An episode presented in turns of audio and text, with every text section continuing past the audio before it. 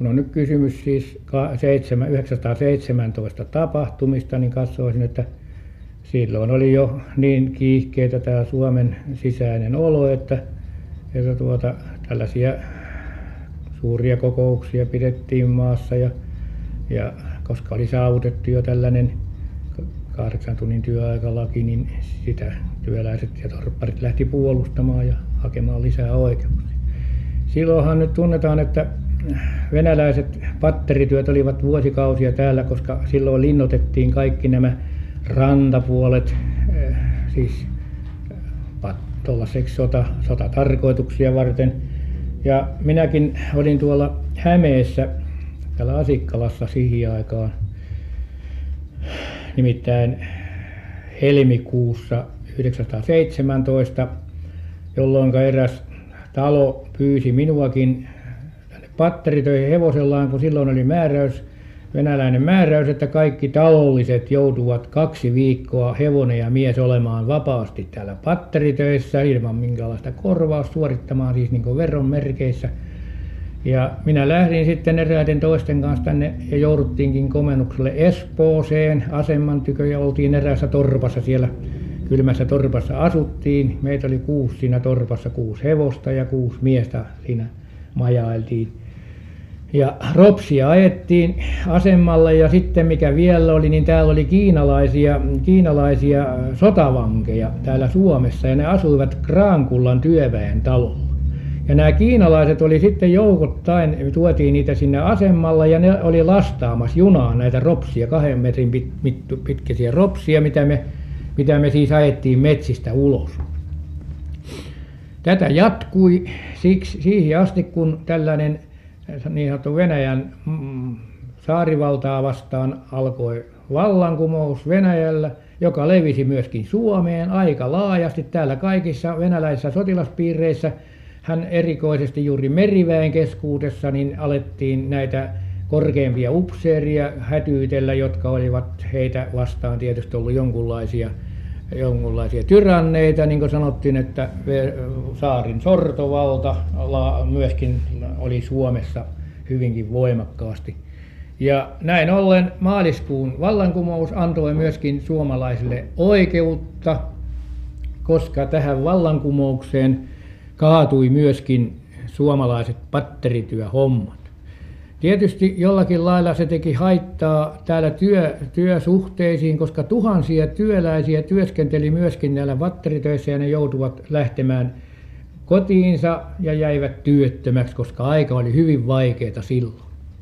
Täällä tapahtui sellaisia täällä Espoossa, että aamulla kun saimme tietää, että tämä vallankumous oli aika laajasti täällä Suomessakin kohdellut näitä korkeampia sotaviskaaleja, venäläisiä sotaviskaaleja, niin kokoonnuimme, siellä oli useampi sata henkeä, nimittäin maalaisia oli paljon, oli isäntiä ja, ja renkejä ja, ja päiväläisiä ja sitten oli muita työläisiä aika paljon täällä Espoon paikkeilla myöskin majaili.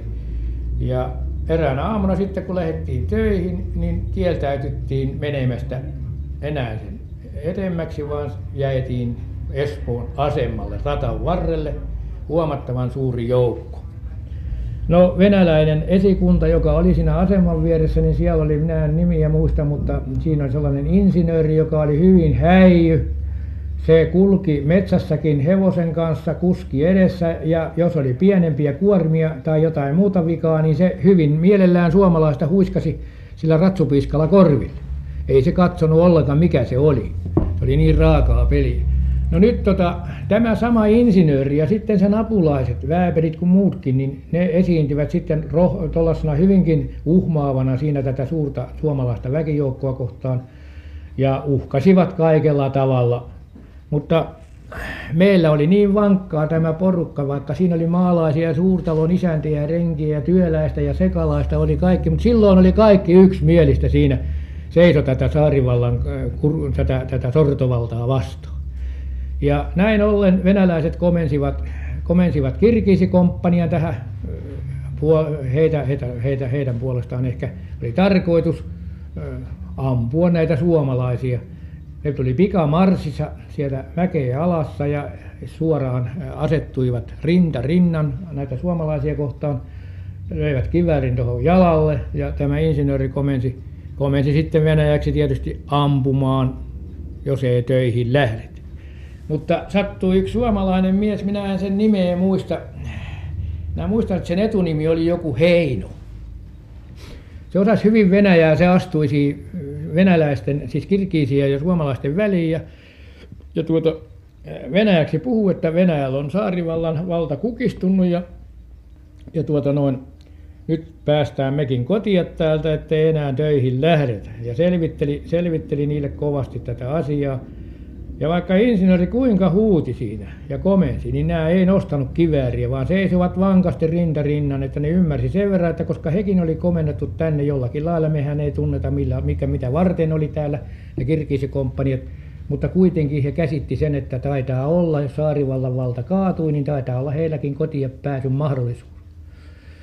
Sitten tuli sellainen, koska vallankumous oli ja kaikki oli niin taloudellisesti kuin työläisetkin oli vallankumouksellisia nyt saarivaltaa vastaan. Ja tuli puheeksi, että mennään ostamaan punaisia nauhoja. Ja näin ollen minun kanssani yksi, yksi tuota, mm, Väinö-niminen mies, niin lähdettiin siinä, ostettiin sellaisia, siinä oli jo vaaleanpunaisiakin nauhoja sitten joukossa, ostettiin monta nippua sieltä, pienet pätkät tehtiin ja joka mies pani rintaan sitten tuohon napinreikään tai nappiin pisti.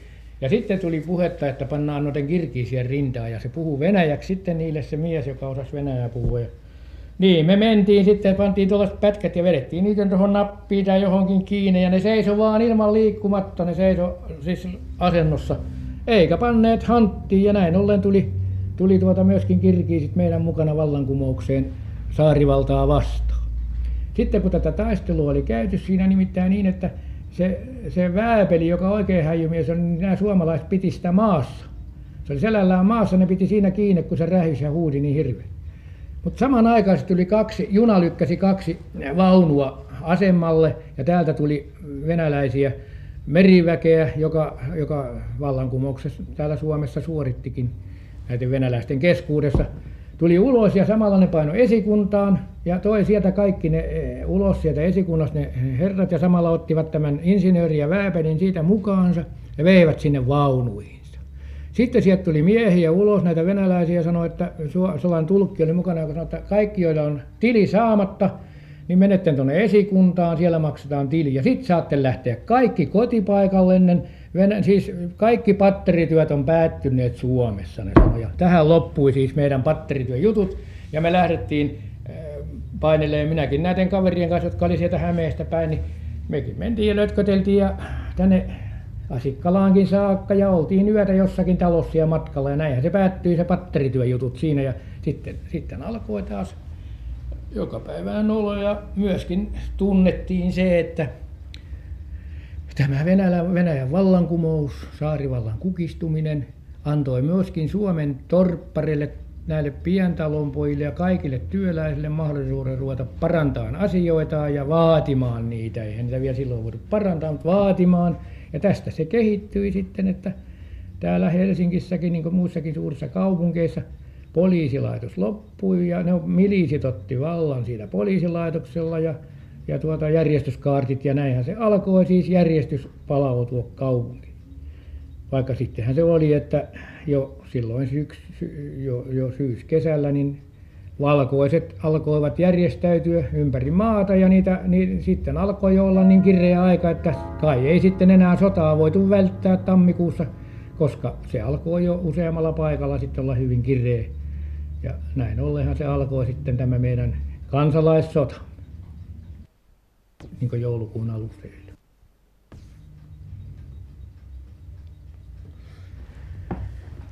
Silloin 1917 aika oli kireä ja silloinhan nuo urheiluseurojen, porvallisen urheiluseurojen yhteyteen, yhteyteen hän rakensivat noin porvaristo sellaisia suojeluskuntia, jotka sitten oli mukaan sitä varten järjestetty, että, että venäläiset tekisivät jotakin pahaa ja, ja näitä täytyy järjestää siis suojelemaan niitä Suomen kansalaisia. Mutta tämä oli aivan väärä ajatus ja väärä tulkinta ja väärä, väärä ohjelma ulos laskettu, koska minäkin olin siellä henkilökohtaisesti täällä Asikkalassa suojeluskunta nuorisoseuran talolla, jossa oli sellaisen urheiluseuran, porvarisen urheiluseuran kokous, jossa myöskin keskusteltiin, keskustelivat siellä näistä näistä samoista jutusta ja oli, oli tarpeellinen siis heidänkin ruveta perustamaan tällaisia niin suojeluskuntaa, joka suojeli siis Suomen niitä, niitä heidän omaisia ja niitä, ettei pahaa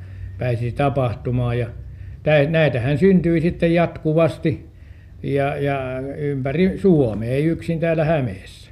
Että nämä oli sellaisena niin syöttinä kansalle tuotu, että mukana on järjestystä pitämistä varten, mutta kuitenkin oli tarkoitettu juuri työväenluokkaa varten, joka sillä kertaa jo oli voimakas, voimakas ja oli, siis piti järjestystä maakaupunkeissa erikoisesti, koska nämä, nämä järjestyskaartit ja sitten nämä, nämä tuota, noin miliisit olivat jo toiminnassa silloin syksyllä.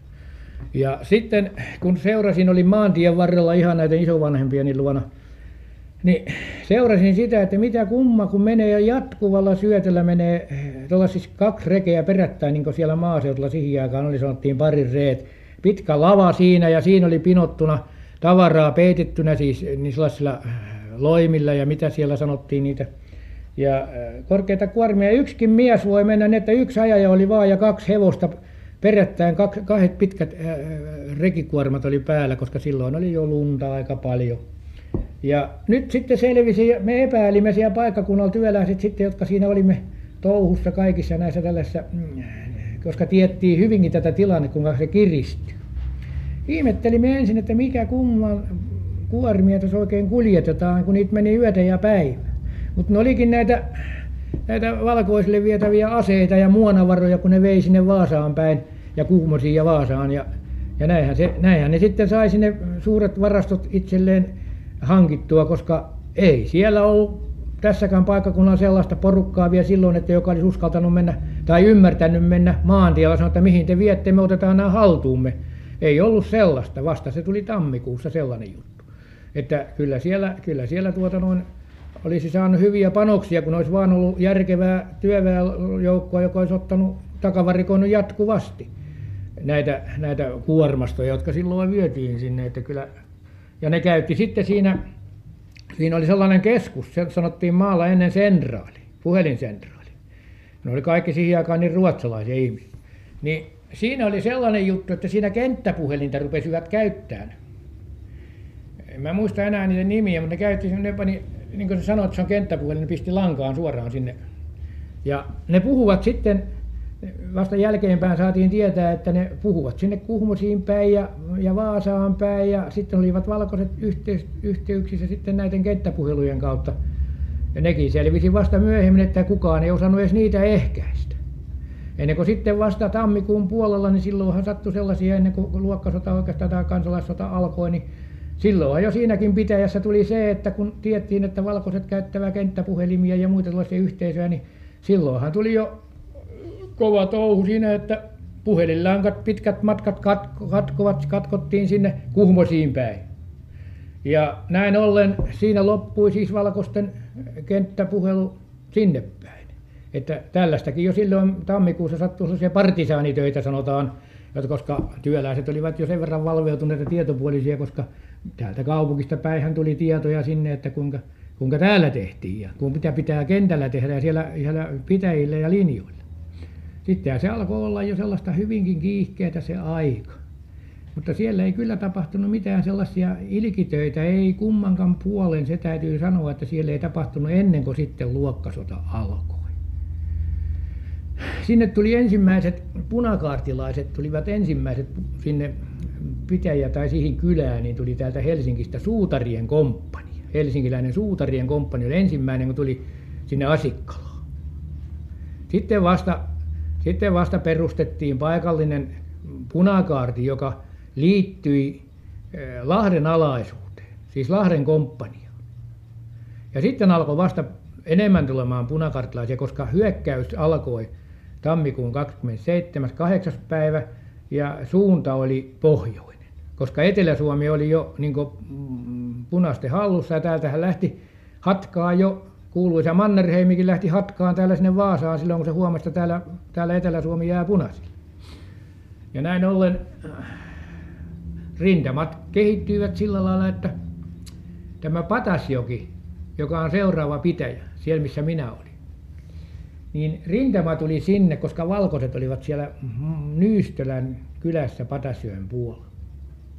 Siinä oli sellainen maanviljelyskoulu sanotaan Verhon Verhon Verhon kartano sellainen niin sen maanviljelyskoulu aikaisempina vuosina. Mutta silloin oli valkoiset pesiintyneet siihen niillä oli pesäpaikka siinä ja ja tuota tänne tuli ensimmäinen oli se hyökkäys kun missä minäkin olin mukana niin tähän Verhon kartanoon Valkoisten keskukseen se oli lähellä Päijänteen rantaa vielä se toinen puoli. Ja näin ollen piiritettiin siitä sitä kovat paukut oli siellä paukkinta kävi. Piiritettiin sitä paikkaa oli noin puolitoista vuorokautta. Sitten piti tulla ryntäys. Ja suunnitelma oli se sota sotasuunnitelma oli näillä punaisilla sellainen että Hämeenlinnasta päin piti tulla muutama komppania väkeä Patasjoen kirkolle ettei nämä valkoiset pääse karkuun sieltä siitä pesäpaikasta missä niitä oli aika paljon. Mutta se epäonnistui se kohta. Ne ei kerinnytkään tulla sinne Patasjoen kirkolle vaan valkoiset lähti yhtenä yönä perääntymään sieltä hissun kissun. Niillä oli takapuoli siellä oli vapaa mennä sinne Kuhmoisiin päin. Ja joka ainoa lähti yöllä pois sieltä aamulla kun punaiset otti sen vallan käsiin siellä kartanoalueella niin ei siellä ollut mitään muuta kuin mullia lehmiä oli ja mullikoita oli puissa vielä kiinni nimittäin eläviä. Ja sitten oli tuota sotasaalista saatiin aika paljon siellä oli pyssyjä ja ja kaikenlaisia. Haulikoita oli paljon mutta yhtä sun toista rojua oli siellä joka sitten sitten tuota kuljetettiin sieltä Lahteen. Koska Lahteen vietiin sinne siellä oli päämaja siellä Lahdessa. Ja sitten alkoi se taistelu eteenpäin. Se rintama oli siellä ja edelleenkin taistelua jatkettiin niin kauan oltiin Kuhmoisten kirkolla. Kuhmoisten kirkolla tuli asemasota. Siitä ei ne oli ne oli tuota nuo valkoiset niin ne oli sellaisissa sellaisissa kivinavetoissa. Konekivääreineen ja vehkeineen ja tykkeineen siinä kun kyllä nämä punaisilla oli minä muistan oliko se kaksi tykkiä tässä porukassa kun minä olin. Niin ne kyllä ampui sinne mutta en minä tiedä oliko ne sitten niin hyviä osumia että siellä olisi tuhoa tullut mutta tämä oli jo niin myöhään sitten kun siellä Kuhmoisissa oltiin että tämä oli maaliskuun loppu. Ja tämä oli vain rintamasota siellä. Ja sitten tuli määräys että on peräännyttävä punaisten määräys. Ollaan liian syvällä siellä pohjoisissa koska rintama se kärki on mennyt liian ylös ja pitää vetää rintama suoraksi. Ja me tultiin takaisin tänne Patasjoelle jossa sitten muutamia päiviä vietettiin ja valkoiset alkoi tulla perässä lujaan sieltä koska toiset perääntyi. Ja sitten rintama vasta alkoi tässä Asikkalan pitäjässä. Siinä alkoi taistelut. Ja se oli huhtikuun puolta. Siinähän kaatui muutamia miehiä ja haavoittui minäkin sitten siinä se oli viidestoista päivä huhtikuuta kun valkoiset hyökkäsi sinne Kursilan kylään missä meidänkin osasto tai komppania oli. Ja siellä oli jo kaivettu vähän sellaisia kuoppia sinne sinne mäkiin jossa sitten meikäläiset meikäläiset oli sitten siellä useampia komppania punakartilaisia ja ja tuota konekivääriä oli joitakin. Se alkoi viidestoista päivä neljän aikaan se taistelu. Ja illalla se hiljeni taas tuli perääntymisvaihe Asikkalan Vääksyyn sinne Vesijärven kanavalle. Ja siitä ylitse kanavan sinne sinne tuota niin sanottuun Anianpeltoon ja siitä oli siis valkoiset oli sitten jo toisella puolella kanavaa ja punaiset oli toisella puolella Anianpellon puolella. Siinä alkoi sitten taistelut mutta minä en näissä taisteluissa enää ollut. Minä haavoituin ensimmäisen kerran maaliskuussa ja toisen kerran haavoituin sitten joka minun rintamaoloni loppuikin haavoituin viidestoista päivä huhtikuuta siinä kello kuuden aikaan aamulla. Ja näin ollen minä joudun minä vietiin sitten niin kuin toisiakin haavoittuneita vietiin tänne Asikkalan Vääksyyn sinne sairashuoneelle tai sellainen lääkärin vastaanottohuone siellä oli Anianpellon puolella ja siitä ne veivät Lahteen. Sitten Lahden kansanopistolle punaisten sairaala ja rintama jäi sinne ja siellä oli kovat taistelut sitten siellä Anianpelossa ja Vesivehmaalla ja pitkin siellä sitten Lahteen tullessa kun oli perääntymisvaihe koko ajan Lahteen päin. Ja toiset perääntyi toiset perääntyivät sieltä Hauholta Hämeenlinnasta ja Hauholta ja pitkin sieltä Evolta ja sieltä päin. Ja tämähän onkin kuuluisampia taisteluja. Sitten oli se Hauholla ne paikat missä ja saksalaiset osallistui myöskin siihen taisteluun. Siellä oli kovat taistelut täällä täällä äh, Hauholla siellä kaatui kummankin puolen kovasti miehiä. Siinä oli kova valkoinen rintama vastassa saksalaisten kanssa mutta punakarttilaisia oli ehkä taisi olla pari kolme kaksikymmentä tuhatta ainakin kun se oli niin laaja se perääntymisalue ja ne murti lävitse siitä Lahteen. Siinä meni Muulineen Päivineen meni meni sinne Suolijärveenkin meni saksalaisia hukkui sinne kun tota noin nämä ryntäsi sieltä lävitse Lahteen. No minun kohtaloni oli se että kun ennen kuin Lahti vallattiin niin sieltä vietiin haavoittuneita haavoittuneita vietiin aika paljon niin vietiin Viipuriin mutta kaikki ei lähtenyt sieltä ja minäkin jouduin sitten lähtemään Viipuriin ja Viipurin tyttökoululle jouduin sitten se oli sairaala taas Viipurin tyttökoululla Punaisten sairaala ja sen jälkeen 28.9. päivä aamuyöstä valtasivat Viipurin valkoiset silloin silloin tuota noin huhtikuussa. Ja siitä sitten jouduttiin vangiksi. Kaikki kaikki haavoittuneet ja sen jälkeen kuljetettiin keskuskasarmiin ja Markonvillan sairaaloihin ja kaikkiin tällaisiin paikkoihin. Sitten tyhjensivät sen tyttökoulun ja siinä tapahtui heti jo sellaisia tapauksia nimittäin kun valkoiset valtasi sen Viipurin niin ja myöskin nämä tarkasti nämä sairaalat. Ja siinä oli sellainen ikävä tapaus kun meikäläisten mielessä kun sellainen nuori poika venäläinen lämmittäjänä siinä koululla. Se oli kai ollut ennenkin siinä. Ja kun ne kaikki venäläiset ne tappoivat niin sekin oli viety heti ammuttavaksi ihan ensimmäisenä siitä että kun se oli venäläinen niin se tapetaan ja sitten oli näillä haavoittuneilla meillä oli kaikilla sitten venäläinen sineli oli siinä sängyn päässä että sai harteilleen kun lähti käymälässä käymään. Niin yksi suomalainen kun aamulla meni kun ei tiedetty että valkoiset oli vallanneet sen Viipurin niin se meni niin valkoiset tuli vastaan siinä konkilla ja meinasi ampua sen siinä niin sairaanhoitaja sanoi että ei se ole kuin suomalainen. Mutta sitten tuli kova määräys siitä että venäläiset sinelit on kaikista huoneista otettava pois jolla näkyy sinelli päällä venäläinen sinelli jonkun suomalaisen päällä se ammutaan heti ja tähän tässä oli tällainen juttu. Ja sittenhän ne seuraavana päivänä niin alkoi siirtää meikäläisiä sitten sinne keskuskasarmiin. Ja se oli kanssa ikävä juttu siinä kauhea paikka kun tultiin siihen kun ne kasasi katulle. Sitten oli oli ontaavia toisia kantoivat ja toisia keppien kanssa kulki. Niin siellä kasaantunut sellaisia hienoja naisia ja ja ja nuorisoa. Ja kun ne huuti oikein kun näitä onnettomia ihmisiä vietiin sitten haavoittuneita sairaita ihmisiä vietiin sinne kasannolle niin ai ai kun ne naiset huuti siinä hirveästi kostoa ja huutivat että viekää ne koirahautalle ne roistot ja ammukkaa ne ei niitä mihinkään tarvitse viedä. Se oli sellainen kolkko vastaanotto katulla kun me tulimme ulos. Ja kyllähän siellä Viipurissa sitten tehtiinkin. Viipurissa oli sitten tämä tämä keskuskasarmi oli kaikkein kuuluisampi ja siellä oli naisiakin kai muutama sata. Siellä oli se se punainen tiilirakennus niin siinä oli pari kerrosta naisia jotka jotka sitten oli rintamanaisia ollut. Rintamakomppaniat oli naiskomppaniat oli aika paljon. Sitten kun rupesi kenttä kenttä tuota noin tuomioistuimet ensin veivät ne vei vaan tuolla tapaa muuten ammuttavaksi niitä pitkät jonot oli. Kun minäkin katselin siinä ikkunassa kun siinä sairasosastolla niin oli kaksi rinnan ja taisi olla neljäkin rinnan siinä oli nuorta naista ja vanhaa naista ja miestä ja poikaa kun marssitettiin koirahautoille ammuttavaksi. Pitkät jonot.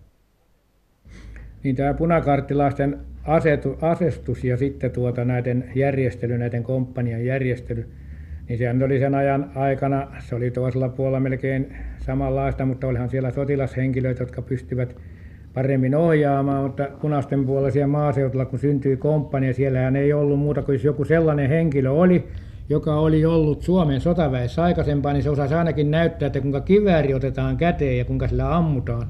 Että tällaisia tällaisiahan nyt oli.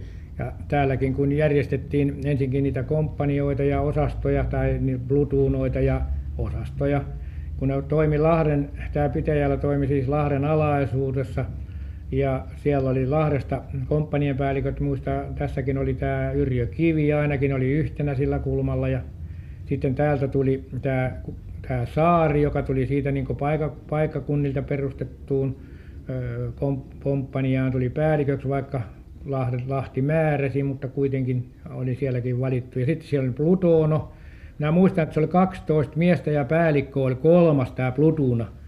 Niin se kai oli, että se oli sellainen pieni ryhmä, joka komennettiin siis sinne tai tänne. Ja tässä oli sitten joku luotettu toveri porukasta, joka oli nyt vilkkaampi ja vähän ymmärsi, niin, niin se määrättiin sitten johtamaan tätä Plutunaa. Ja mitä on sitten noiden aseiden kanssa, niin meilläkin oli siellä saatiin ensimmäiseksi pertaanit, siis tuollainen, missä yksi kuula lyödään vaan sisään ja pamahutetaan. Ja siinä oli niin kova voimakin, että jos ei pannut kovasti olkapäähän kiinni, niin se heitti äijän selällään, että se täytyy kovasti pitää kiinni, kun se jyrähti, niin se oli kuin tykki, kun sillä ampui. Ja näitä meillä ensin oli siellä käytettiin, ja sitten tuli noin noin kolmannen kolmen linjan kiväärit, sanottiin venäläisiä kiväärejä, ja sitten tuli japanilaisia kiväärejä, näitähän sitten jaettiin siellä rintamalla. Ja myöskin oli amerikkalaisia kivääriä, jotka tuotti vähän vaikeuksia lumihankessa, kun se oli altapäin vedettävä aina alas se linkku, niin se tahtoi mennä lunta täyteen. Kyllä nämä kolmannen linjan kiväärit oli kaikkein parhaita. Sitten oli siellä yksi Maxim konekivääri, sellainen korkeapyöräinen, joka piti kauheita meteliä, kun sillä rupesi ampumaan. Ja niillä oli sitten aseita paljon taas, jotka oli tullut Helsingistä tai Lahdesta, niin niillä oli useampia näitä konekiväärejä tykkiä oli sitten pari kappaletta sillä kulmalla jysähyteltiin. Mutta tällaiset oli aseet ja kellä oli sitten, päälliköllä oli sitten revolveri tai joku tuossa, että se näytti vähän hurjemmalta ja niin poispäin. Ja tällaiset oli nämä aseet, ettei se sen kummemmalta ollut.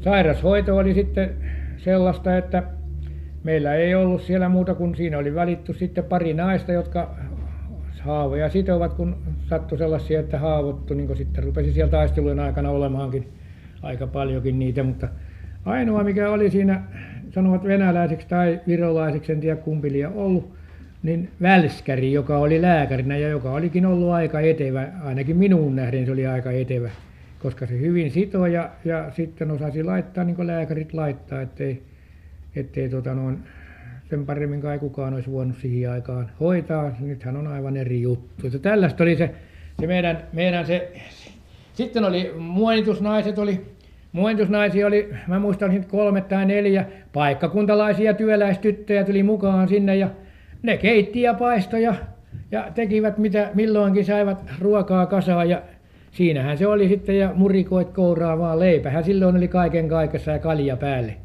eihän maalla sen parempaa ennen ollutkaan. Jos jostain voita saivat takavarikoitua tai sitten joku, oli sellaisia talollisiakin, kun luovutti vapaaehtoisesti sillä tapaa, että antoi punaisillekin, ettei siinä sen kummempaa ollut. Mutta tietysti oli sellaisiakin, jotka eh, piilottivat ja ei antaneet rahalla eikä antaneet löydetty väkisin niitä otettu. Tällaista oli se sota ja eiköhän se ollut samanlaista toisellakin puolella. Niin minä ainakin olen kuullut, että samanlaista peliä pelattiin, että niinhän se aina on, että mikä mikä sotassa milläkin puolella on vallassa, niin se myöskin määrää kansalaiset olemaan valppaina ja mukana. Niinhän se on kai joka paikassa ja niinhän se oli täällä Suomessa silloin. Tällaista se oli se meidän sotahommat. Mutta kovasti ammuttiin ainakin. Sitten siitä eteenpäin, minä lopetin äsken sen Viipurin jutun, niin keskuskasarmin sairasosastolla olin siellä seuraamassa, mitä siellä tapahtui. Siellä oli Viipurissa laitettu sinne yhden kasarmin katon päälle konekivääri, miehet seisoi siellä ja joskus pistivät, papattivat sinne vankijoukkoon ilman muuta. Sitten siinä aina joku vanki kaatusi. Silloin jos isompi ryhmä kasaantui vankia, niin silloin siellä kuului papatus jo. Ja siinä näki sitten, että joku taas menetti henken. Siellä oli naissotilaita aika paljon vankina siellä Viipurin keskuskasarmilla ja sitten kun ne rupesi niitä mäkeen viemään, nimittäin tutkimatta vietiin huomattavia joukkoja, marssitettiin joka aamu. Siinä oli pitkät jonot ja sitten oli päällikkö etelä, valkoinen sotapäällikkö ja, ja rinnalla kulki kiväärit selässä valkoisia sotilaita ja sitten perässä yöllä sitten konekivääri, jolla sitten koirahautolla niitä ihmisiä tapettiin aivan tutkimatta. Sitten siellä oli kenttäoikeus asetettu sinne naisten kasarmin yläpuolelle ja täällä sitten ruvettiin jähkimään kenttäoikeudessa kuolemantuomioita ja kasaamaan niitä yhteen ja sitten sieltä edelleenkin teurastuspaikalle, koska todetaan, että Viipurissa on siellä koirahautoilla yli 3000 äh, hengen punakarttilaisten ja niiden omaisten ruumiit. Sama on tässä, tässä toisessa paikassa, kun ne ampui tässä, tässä vallien välissä, sotavallien välissä, niin siinä meni paljon venäläisiä. Mutta tällaista se oli se Viipuri ja sitten se, se, oli, se ruoka oli huonoa siellä, niin kuin tiedetään vankille, että nälkäkuolema odotti ja likaisuus kaikki ja, ja piiskureita oli tarpeeksi ja lyöjiä. Täällä minä joudun täällä olemaan siellä sairasostolla, mutta sitten kuitenkin jouduin sieltä kenttäoikeuteen toukokuussa. Siellä lyötiin minulle kuoleman tuomio, lappu käteen numero yksi. Ensin kysyttiin, se puheenjohtaja kysyi, että haluatteko, että teidät lähdetään Asikkalaan ammuttavaksi tai ammutaanko täällä?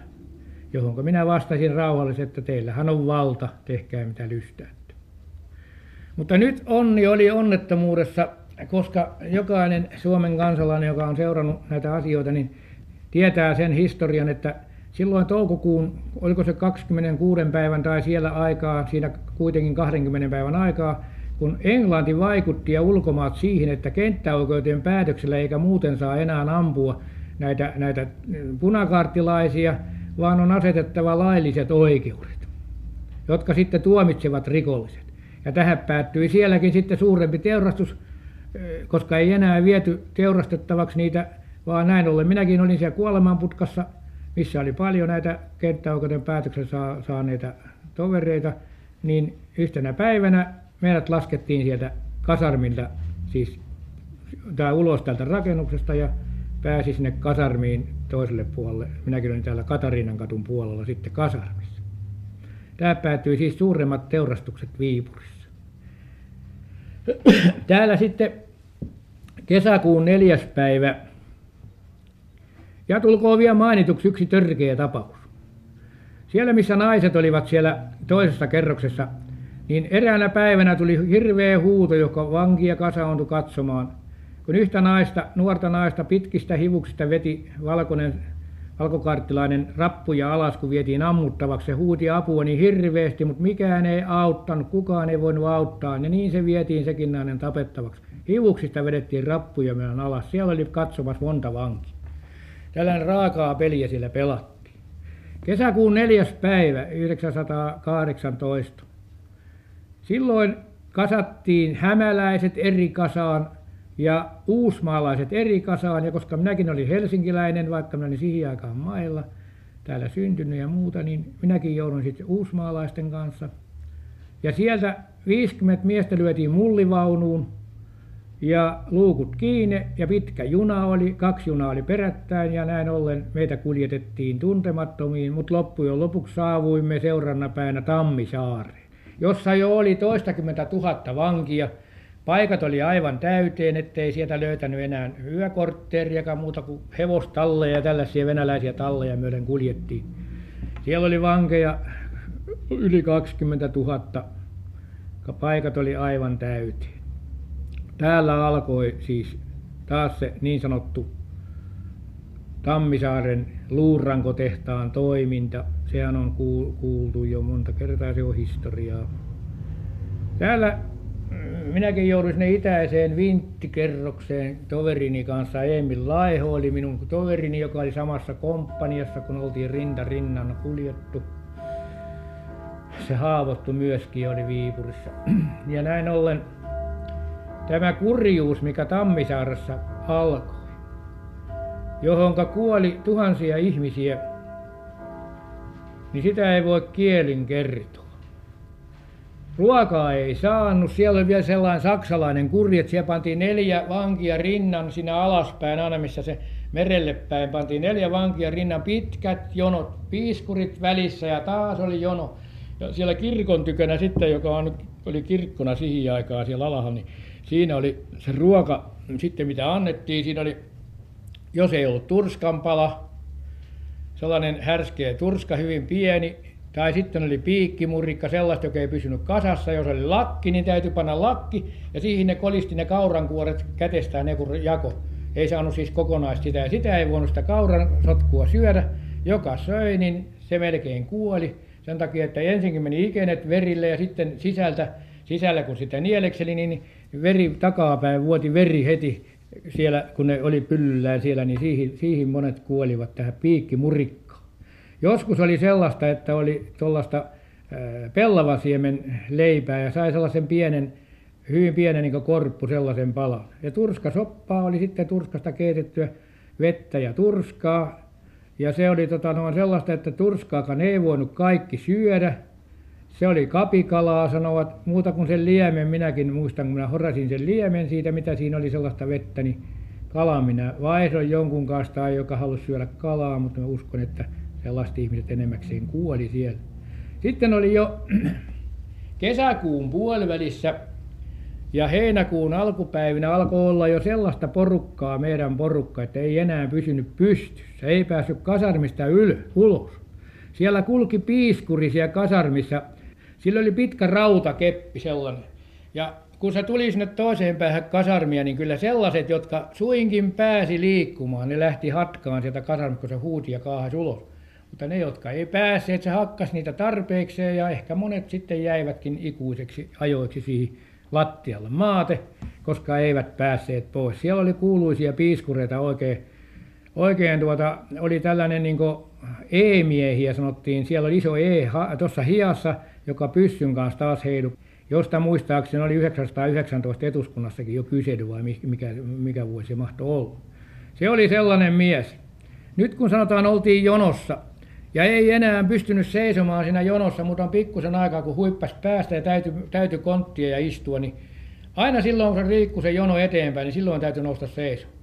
Ja sitten oli sellainen vyöhyke siinä Tammisaaressa, oli sellainen vyöhyke siinä kirkon tykönä, että siinä oli tuollainen parikymmentä viisi metriä väliä, siinä oli, mistä jono tuli. Ja sitten oli se valkoisten ketju oli siinä, ja niiden takana oli sitten, sanottiin punikkien niitty, mikä ne, jotka sai ruokaa, ne painu sinne ja siinä kun tuli ja otti sen, otti, sen, otti sitten minkämoisen ruoka-annoksen hyvänsä, sillinpalan tai, tai tuota turskanpalan tai muuta, niin siinä kun sen sai, niin siinä täytyy jo ajatella, että jaksanko mennä tuon vyöhykkeen ylitte. Jolle ei jaksanut mennä, niin varma kuolema ihmisellä oli. Sillä lyötiin ja potkittiin siinä ja vietiin kirkkoon, useita vietiin sinne kirkkoon ja niin sanottiin, että koskaan ne toverit ei kirkosta palanneet enää elävän. Ja tässä oli, tämä oli sitä kurjuutta, mitä voidaan sanoa kurjuudeksi, kun ihmiset sitten ne sairastuvat Espanjan tautiin, joka oli hirveä, hirveä kuume. Sitten oli kerinpukit, punataudit, verivuoti takaa ihmisiltä. Ja tähän hän kuoli sitten, niin kuin tiedetään, niin lähes 5000 ihmistä on ainakin Tammisaaren suuressa joukkohaudassa kun itäinen kasarmi oli sairaalana. Ja siellä kuoli hirveästi näitä vankia, niin siitä päätystä, toisesta kerroksesta, kun katseltiin Piikkilän kaaran takana siellä toisella kasarmin puolella, kun siinä kulki sellainen Piikkilänka kuja, mistä musta hevonen suuressa laatikossa, suuri laatikko siinä hevosen kärryssä, jossa aina kuljetti sille maantia toiselle puolelle näitä kuolleita punakarttilaisia, sinne kolistettiin ne hautaan, niin siinä oli siinä sairaalan sairaalan tota, oven edessä hirveä kasa luurankoja, jotka oli kuolleet siis nälkään ja, ja tauteihin. Aivan luurankoja. Siitä kun ne heitti sitä pudotti alas siitä vaan siitä kasaan. Niin se oli minusta jo hirveätä, kun seurattiin sinne Piikkilän että ihmisiä tuolla lailla luurankoja kohdallaan heitellään siitä alas. Tämä oli sellaista aikaa, jota ei kukaan ihminen voi unohtaa. Minä olin minä sairastuin tuohon Espanjan tautiin. Olin jo niin huono siellä vintin, etten päässyt enää vinttiin. Minä jäin alas siihen lattialle maatekaverini. Mutta minä sairastun Espanjan tautiin ja minusta ei enää ollut mihinkään. Minä vietiin sinne poliklinikalle. Siellä ne, siellä, siis vankit oli siellä apulaisena. Hyvin, kaikki nuoret pojat oli siellä sairaaloissa apulaisena, jotka oli vankina. Täälläkin ne oli laittanut sitten sellaisen märän säkin mun rintani päälle, kun ne pani sellaiselle ruumislaulalle maat. Kun se on sellaiset ruumislaurat, vaan sellaiset laulat, missä sai maat. Ja tuota, se löikin minun sellaiseksi, että löi keuhkokuumeen ja lääkärikin oli siellä sellainen nuori lääkärin nimeä, en muista, niin sekin oli huiskassut kädellään, sanoi pojat, että ei nouse sekään mies enää. Oli niin hirveä kuume, keltainen vahto oli tullut vaan tuosta suun pienestä, kun pojat nuo liikutteli siinä toverit. Mutta minulla oli toi sydän niin vahva vaikka mä olin luuranko niin minä en kuollut minä muutaman vuorokauden siinä olin ja minun halvaantui tuo alapuoli sitten nuo jalat että ei niitä liikkunut justiin. Lääkäri sitten sanoi että jos nuo teidän kaverit hieroo niin kyllä se siitä paranee kun ne antoi sellaisia pulvereita jotakin jotakin sellaisia juoksevaa lääkettä ne antoi minulle sellaista kitkerän makuista en tiedä mitä liian ollut. Minä olin ehkä siinä pari viikkoa sillä autojen päällä ja pojat hierokseli kaverit aina vähän noita jalkoja. Niin alkoi varppaat ja niin alkoi jalat liikkumaan. Niin minä pääsin sitä ylös nousemaan ja kun minä pääsin siitä ylös nousemaan silloin oli asetettu jo valtionrikosoikeudet siis. Tämä oli se tämä oli tota kun minä pääsin pois niin se oli kai viidestoista päivä syyskuuta sieltä sairaalasta. Silloin oli tuomittu jo aika paljon että ei enää viety sinne isoon kasarmiin missä minä olin vaan vietiin Kokkola-nimiseen kasarmiin täällä minä olin yön yön verran ollut niin seuraavana päivänä tultiin hakemaan tuomiolle. Valtionrikosoikeus 119 siellä oli paljon tuomittavana vankia. Täällä minä minulle annettiin taas kuolemantuomio siis tällainen valtionrikosoikeuksen määräämä tuomio. Siinä sanottiin näin että valtionrikosoikeus 119 osasto harkitsee näiden syytöksien perusteella ja tuomitsee teidät kuolemaan ja loppuikä kansalaisluottamusta vailla siitä vietiin päävahtiin. Seuraavana päivänä lyötiin rautoihin. Siellä kaksi kuolema, muuta kuolemantuomittua toinen oli Piilnäsistä joku Wagerström tai joku sellainen ja toinen oli Kotkasta en muista sen pojan ei kun Loviisasta sen pojan nimeä. Sama minun ikäisiä vankia oltiin sitten lyötiin rautoihin otettiin nimet paperiin siinä eteisessä lyötiin rautoihin ja vietiin sitten rautatievaunuun ja siitä kuljetettiin siinä me ei tiedetty mihinkä viedään mutta loppujen lopuksi pimeällä yöllä hyvin mustalla yöllä tultiin vankileirille joka oli Hennala kuuluisa Hennala. Täällä oli nimittäin Hennalan päävahti oli silloin täyteen kuolemantuomittuja kun silloin kun valtionrikosoikeus antoivat kuolemantuomiot ja näitä suuria tuomioita niin näitä ei pantu käytäntöön sitten samalla kertaa niin kuin muuten pantiin käytäntöön. Nämä menivät korkeimpaan sotaoikeuteen. Ja mehän ei tiedetty näistä asioista mitään vaan oltiin varmoja että ne tappaa heti ja Hennalassakaan ei ollut silloin kun minä jouduin Hennalaan niin ei ollut tuota vielä ammuttu valtionrikosoikeuksien päätöksellä. Mutta kaksi yötä kun minä olin siellä isossa murjussa missä oli toistakymmentä kuolemantuomittua niin niin tuota pari vuorokautta siitä oli kun siivooja tai sellainen konkipoika sanoi joka koppiin että tänään vietiin neljä ammuttavaksi. Ja sitten minäkin jouduin sinne alas alas tuota sinne runtikerrokseen mistä oli yksi toveri viety ammuttavaksi. Ja sitten alkoikin kun tuli niitä papereita sieltä korkeimmasta sotaoikeudesta niin sitten alkoikin tämä teurastus jatkuvasti.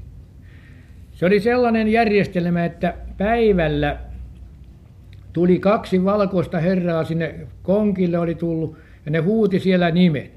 Vartija aukaisi sellin oven ja nämä tuli ovelle ja lukivat korkeimman oikeuden päätöksen ja päätös kuului näin. Korkeampi sotaoikeus on vahvistanut kuolemantuomionne ja huomenna aamulla kello kuusi pannaan käytäntöön sitten otettiin tämä toveri ulos sieltä ja vietiin sitten sinne perälle. Siinä oli kaksi selliä mihinkä ne kasasi ne ammuttavat. Ja seuraavana aamuna ennen kuutta jo tuli aikamoinen meteli sinne konkille sinne tuli suuri joukko näitä valkoisia ampujia jotka sitten pisti nämä nämä kaksi yhteen näitä näitä käsirautoihin ja veivät sitten sinne 23 ohitte veivät sinne venäläisen kirkon taakse sinne Hennalan suolle ja siinä kappelin seinällä ne sitten ne teurastivat. Me kuuntelimme aina sitten kun vähän aikaa oli kulunut kun toverit oli viety siitä niin kuului yhteislaukaus. Ja sitten kuului vielä monta laukausta perässä koska vartijat oli kertoneet jotka oli seuraamassa siellä että ne ampui niin huonosti niitä kun punakarttilaiset olivat vielä niin rohkeita kun oli komentanut että pitää olla naama sinne niin sinne seinään päin. Ja takaa piti ampua mutta oli ollut paljon sellaisia punakarttilaisia kun nosti rintansa ylös antakaa saatanan konnat tulla vaan. Näin kertoi Hennalan vartio. Ja kun ne ampui niin huonosti niin sitten kun ne nousi sieltä ja nosti käsiä ylös siitä ruumiskasasta ja huutivat kostoa niin sitten ne meni kiväärin tukilla hakkasivat ne kuoliaaksi sitten loput siellä että tällaista peliä piti, pitivät Lahdessa. Ja sinne vietiin siis kuusi ja kaksitoista oli kaikkein suurempi porukka kun vietiin minun aikana teurastettavaksi kuusi vietiin toisen kautta sieltä sairaalan kautta ja kuusi vietiin kahdenkymmenenkolmen kautta ja siinä meni minunkin sellistä sitten yksi Nastolasta Artturi Harju joka hyvin rohkeasti vielä huuti konkilla aamulla, kun ne vei niitä, että hyvästi toverit, eläköön punakaarti. Tämä oli kaiku koko se Hennalan ala kerrit. Se mies lähti rohkeasti kuolemaan. Tällaista jatkuu. Minä jouduin, minun asiani, siitähän muuttui myöskin korkeimmassa oikeus kuolemantuomittuja ja valtiorikosoikeuksien antamia kuolemantuomioita, muuttui elinkaariseksi, muuttui 18 vuodeksi ja muuttuipa kahdeksaksi vuodeksi, jotka sitten siirrettiin niihin kasarmeihin, kun Hennalassa oli eri kasarmeissa eri suuri tuomiolliset jaettu. 26. päivä, 26. päivä tuota, eh, lokakuuta minua huudettiin myöskin. Meillä oli sellainen tapa, kun siinä oli asfaltti lattialla maattava, koska ei mitään ei muuta ollut, niin jalat oli toisella puolella seinää ja pää toisella puolella seinää. Siinä oltiin kuin silakat suolassa. Ja kaikkien oli nämä lantiot, olivat tuota ruvella ja verellä, koska oli luurankoja. Ja minunkin vuoti vielä mätää tämä kupees, kun minun meni kuulla, kivärin kuulla tästä kupeesta sisään täältä. Sitä ei ollut hoidettu. Niin siinä kun oltiin, silloin kun nimiä huudettiin, niin minä varmasti voin sanoa, että Silloin tunsi ihminen olevansa kuoleman tuomittu, muuten ei tunne. Kun kuuli sen, nyt tuli huutoja, että onko nyt minun nimeni tossa. Tämä oli sisäinen, sisäinen tunne. Melkein voi sanoa, että kuolemantuomittujen Hennalan sellissä olleiden kuolemantuomittujen sydän ei lyönyt kertaakaan silloin odottaessa tätä sanaa. Mutta kun ei sitä tullutkaan, eikä tullut siihen selliin, niin silloin vedettiin rinta ilmaa täysin ja nyt oli taas ohitte tämä katkera kohta. Minulle sattui 26. päivä niin, että minä huudettiin myöskin ovelle ja nousin siitä ylös. No niin sellainen, joka huonosti voi nousta. Minulle ilmoitettiin siinä ovella, että korkea oikeus on muuttanut teidän tuomion elinkautiseksi kuritushuoneen rangaistukseksi. Tietysti sekin tuntuu oudolta, kun pikkupoikana kuuli, että ihminen tuomitaan koko iäkseen vankilaan. Sekin tuntui aika raskalta. Mutta tietysti se oli parempi näinkin. Sitten minut vietiin sinne elinkautisten kasarmille. Se oli ykköskasarmi. Ja sieltä siirrettiin 919 Riihimäen vankileirille. Se oli yksi kurjempia paikkoja. Sitten sieltä siirrettiin samana kesänä, 1919 kesällä siirrettiin Tammisaaren vankileirille – Tammisaaren vankileiriltä, siellä, siellä tota noin, yhden kaverin kanssa me karattiin sieltä, mutta jouduttiin täällä Helsingissä kiinni ja tuomio oli kova. Vietiin takaisin täältä, täältä lääninvankilasta, niin siellä tuomittiin ensin kahdeksan vuorokautta vettä, leipää, pimeitä ja sitten neljän kuukauden jalkaraudat. Ja neljä kuukautta minuakin pidettiin jalkaraudassa ja sain kiertää 15 minuuttia sitä pihatta siellä sitä, sitä Piikkilän kaaran sisällä, joka oli päävahtin ympärillä, siinä vartija huudi kuin leijoona, siinä ei saanut puhua eikä, eikä, eikä kadella mihinkään. 920 siirrettiin elinkautiset punakartilaiset Lappeenrannan vankilaan. Lappeenrannan vankilasta siirrettiin elinkautiset punakartilaiset Helsingin tänne kuritushuoneelle Sörkkään, ovaan jossa johtaja sanoikin, että nyt tiedätte, että olette kuritushuoneella eikä vankileirillä. Näin sanoi Rautanen ja näin sanoi vahtimestari Palonen. Minä palvelin siellä jo pakkoluokan yksityissellissä. Hermanniin päin oli ikkunat. Sitten minut siirrettiin, kai kesäkuun alkua se oli, kun siirrettiin Turkuun. Minulla oli niin hyvä tuuri niin kuin elämässä joskus sattuu, että silloin 18 minä olin mukana näiden talollisten kuin muiden kanssa viemässä niitä sotasaalia siellä Verhon kartanossa Lahteen. Mentiin Vesijärven poikki. Ja kun me tultiin Lahteen, niin nämä isännät ja ne pyysi sitten, että minä hommaisin, minulla oli kivääri mukana, hommaisin heille yökortterit, koska ei uskalla yöllä lähteä pois. Ja minun piti jäädä sitten sinne yhden vuorisen kanssa ja ottaa sieltä sitten kuorma aamulla tai kaksi laatikkoa kivääriä. Ne ei lähtenytkään sitten, ne isännät ei uskaltanut lähteä, ja minä kävin pyytämässä niille sitten sieltä pääesikunnasta, että saisi ne sijoittaa johonkin yöksi, ja otin laput, että ne sai ruuan vielä sitten sieltä punakattin ruokalasta.